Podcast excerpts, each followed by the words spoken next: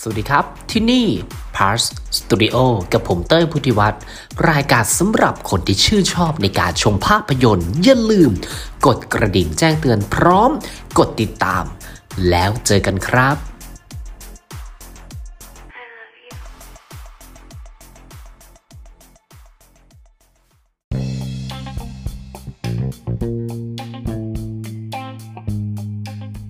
อเคครับในวันนี้เดี๋ยวเราจะพูดถึงจอห์นวิก Chapter 4ต้องใส่ลมนิดนึง เพราะอารมณ์ยังค้าง ดูมาสดสดๆร้อนๆรีบมารีวิวให้กับทุกคนได้ฟังเลยนะ กับ Part Studio เนี่ย ต้องบอกครับ อันนี้เขาเรื่องราวเลย ไม่เสียเวลาแล้วจะพูดเลย คืออย่างนี้ คือผมต้องบอกก่อนภาคหนึ่งสองสามเนี่ยสามภาคที่แล้วเนี่ย มันอยู่ในเกณฑ์ที่จัดได้ว่าเป็นหนังสนุก ยิ่งตอนแรกภาคแรกเนี่ย จอห์นวิกเนี่ย ผมอยู่ในเกณฑ์สนุกครับ แต่ไม่อิน ภาคสองอะ ยกระดับขึ้นมาหน่อยก็มีความบันเทิงสำหรับผมนะฮะวงเล็บแค่คนเดียวนะ ในส่วนตัวก็ดีล้วภาค 3 เนี่ย พัฒนาการของเนื้อเรื่องบวกกับฉากแอคชั่นที่ต้องบอกว่าจอห์นวิกเนี่ย signature หรือว่าตัวดีตัวเด่นของหนังแฟนชส์ของจอห์นวิกเนี่ย ก็คือฉากแอคชั่นที่คีอ n น l ลิฟเขาเล่น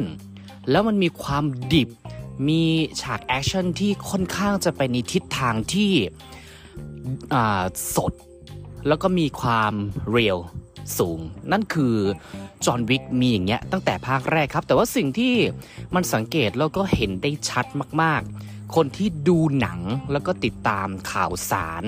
ของจอห์นวิกมาตั้งแต่ภาคแรก จนมาถึงภาคที่4เนี่ย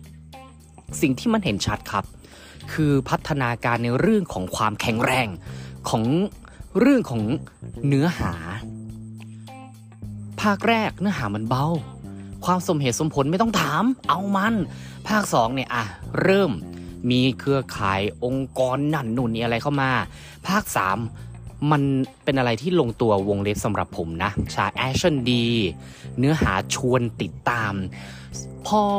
มาเป็นภาคที่ 4 ครับ ต้องบอกก่อนออกตัวนิดนึง ผมค่อนข้างตื่นเต้นน้อยหน่อย ในบรรดาหนังที่เข้าฉายในปีนี้กับจอห์นวิกนะ ในภาค 4 หลังจากนั้นเนี่ย ด้วยความที่ไม่ได้คาดหวังเลยก็ไปดู เพราะว่าอย่างที่บอกรู้อยู่แล้วจอห์นวิกกับเสิร์ฟฉากแอคชั่นกระจุยกระจาย จริงๆ รู้แค่นั้นก็พอแล้วไม่ต้องอะไร เพราะว่ามันเป็นจุดขายและ signature พลังดาราในไม่ใช่แค่ Keanu Reeves นะฮะ ในเรื่องเนี่ย ก็เต็มไปหมดเลย พอดูจบเท่านั้นแหละ ผมอ้าปากอะครับ โดยเฉพาะฉากแบบสุดท้าย แต่ว่าก่อนที่ผมจะมาพูดถึงฉากสุดท้าย ต้องต้องบอกก่อนในสิ่งที่ชอบ แล้วก็มันเป็นอะไรที่ครีเอทีฟมาก ๆ แล้วก็เห็นได้ชัดเลยแบบ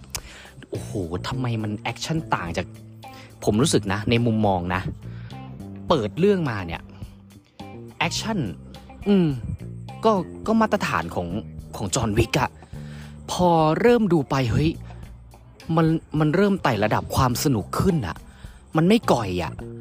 มันเหมือนมีแนวโน้มที่จะกร่อยอยู่นะ แต่มุมมองผมอะพอดูไปยิ่งสนุก ยิ่งสนุก ยิ่งสนุก การดีไซน์แล้วก็การออกแบบฉากแอคชั่นของจอห์นวิกเนี่ยฮะภาคที่ 4 โคตรดีครับ ใช้คำนี้เลย ดีดี ดีจริง ๆ ซึ่งเอาตรงๆว่ามองออกเลยว่า ทางทีมผู้สร้าง คนดูแลฉากแอคชั่น มีการทำการบ้าน แล้วก็รังสรรค์ในโซนของ action scene เนี่ย ออกมาได้เป็นอย่างดี เพราะว่าภาค 1 2 3 เนี่ย ยิ่งภาค 3 เนี่ย ไม่ต้องบอกว่ามันมันแค่ไหน ในเมื่อมันมันมาตั้งแต่ 1 2 3 เนี่ย ไอ้ภาคที่ 4 มันต้องมันกว่าเก่า จริงๆ แล้วสิ่งที่ทำให้ผมรู้สึกว่าประทับใจ นอกจากฉากแอคชั่นที่เขารังสรรค์เขาครีเอทีฟฉากแอคชั่นต่างๆ นานาออกมาได้ work แล้วเนี่ย การกระจายบทและการเพิ่ม cast ตัวละครเข้ามาครับ มันทำให้จอห์นวิกภาคนี้มีสีสันมาก โดยเฉพาะอีตัวที่ผมรู้สึกว่าตอนแรกเฮ้ยมันเด่นจริงเหรอ มันจะใช้ได้ผลกับอีจอห์นวิกภาคสี่เลยชื่ออะไรอะนักล่าฆ่าหัวแล้วมีหมาเป็นเพื่อน มีหมาเป็นอาวุธเหมือนกับพุ่มกับเขาอยากจะ อันนี้แอบแซวนิดนึงก็คือ ภาคสามเขาก็ใช้นะ ไอเอาหมาแบบมาสู้ด้วยมาเข้าฉาก แต่ภาคนี้ work อะ work กว่าส่วนตัวนะ ส่วนตัว การกระจายบทเป็นอะไรที่ทำให้จอห์นวิกดูน่าสนใจครับ โดยเฉพาะในส่วนของดอนนี่เยนที่เขาต้องสู้รบปบมือกับคีนู รีฟส์กับจอห์นวิกเขาเป็นชายตาบอด ซึ่งมีทักษะการต่อสู้ที่เยี่ยมมีการใช้เทคนิคในการรับรู้ว่า เฮ้ยศัตรูมาแล้วมีอุปกรณ์ของเล่นต่างๆเขาผมชอบอยู่เรื่องหนึ่งก็คือ มันไม่ทำให้ไม่ใช่แค่จอห์นวิกนะ ตัวละครตัวอื่นๆ พวกแก๊งแบบยากุซ่า พวกแต่ละแบบแก๊งต่างๆ เนี่ย มันมีดินามิกการต่อสู้ เท่าเทียมกับจอห์นวิกสลับ กันสูสีอะไรประมาณนี้มันไม่ทำให้พระเอกดูเทพ หรือตัวร้ายดูก่อยเกินไป โคตรชอบตรงนี้เลย หนังบางเรื่องเห็นไหมพระเอกโอ้โหเจอตัวร้ายทีอะพระเอกเด่นก็เด่นเลย บางครั้งตัวร้ายเก่งก็เก่งแล้วเดี่ยงตอนจบแบบเดี่ยงแบบหน้าด้านๆนะครับ เข้าใจไหมอันนี้หมายถึงหนังเรื่องอื่นแต่จอห์นวิกไม่เป็น รู้เลยว่าทางทีมผู้สร้างผู้กำกับทีมงานทุกอย่าง ตั้งใจกับจอห์นวิกมาก ๆ ฉากแอคชั่นโคตรดี แล้วจอห์นวิกต้องสู้ในแต่ละครั้งเนี่ยเขาจะเจอกับเหมือนกับว่า เอาเอารมณ์เหมือนเล่นเกมเอางี้ ไปแต่ละด่านเจอศัตรูไม่ซ้ำหน้า แล้วแต่ละด่านเนี่ยเขาก็จะมีบอสของเขาประจำด่านนะแล้ว เขาทำให้เราเพลิดเพลินกับฉากแอคชั่นที่ดีไซน์ออกมา มันไม่ซ้ำซากและจำเจ โคตรมันและสนุก การกระจายบทไม่ว่าจะเป็นไม่ใช่แค่ดอนนี่เยนหรือว่าคีอานูลิฟที่เล่นเป็นจอห์นวิกตัวอื่นๆ ก็มีมิติตัวละครของจอห์นวิกภาคสีมีเสน่ห์มาก ทุกคนสำคัญและเป็นอะไรที่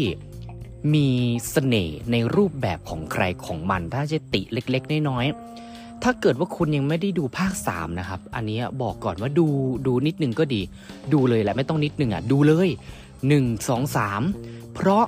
มาถึงภาคที่ 4 เนี่ย เหมือนเขาอะมัดเอา 1 2 3 มารวมกัน แล้วมาถ่ายทอดเป็นภาคที่ 4 เพราะว่าเนื้อหาในบางส่วนถ้าใครยังไม่เคยดูอาจจะงงนะครับ แล้วก็เนื้อหาเนี่ยภาคที่ 4 เนี่ย หลายคนมองว่ามันเบาบางไหมสำหรับผมที่ดูมาทุกภาคนะ มันเหมือนกับว่าทางผู้กำกับอะครับ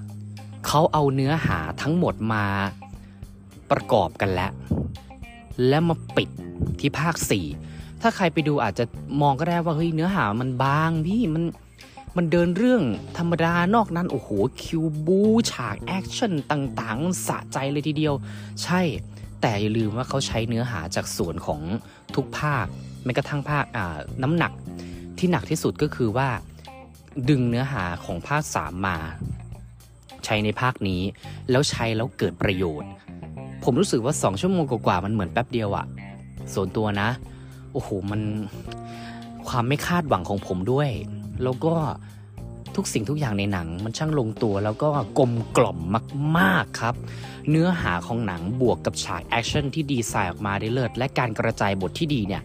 ทำให้จอห์นวิกในภาค4เนี่ย ไปในทิศทางที่เยี่ยมสำหรับผมนะครับอะเดี๋ยวไปฟังสรุปกัน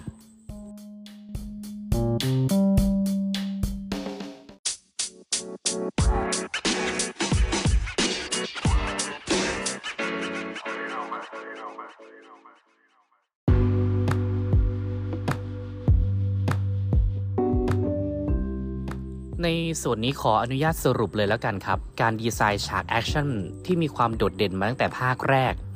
เขาเพิ่มมาตรฐานด้วยซ้ำไปอะภาคนี้เพิ่มขึ้น มันเหมือนเราได้ดูจอห์นวิกที่แบบ เฮ้ยเหมือนในเกมอะในแต่ละครั้งที่เขาต้องออกไปสู้หรือว่าไปเจอกับพวกหน่วยงานองค์กรต่าง ๆ อย่างเงี้ย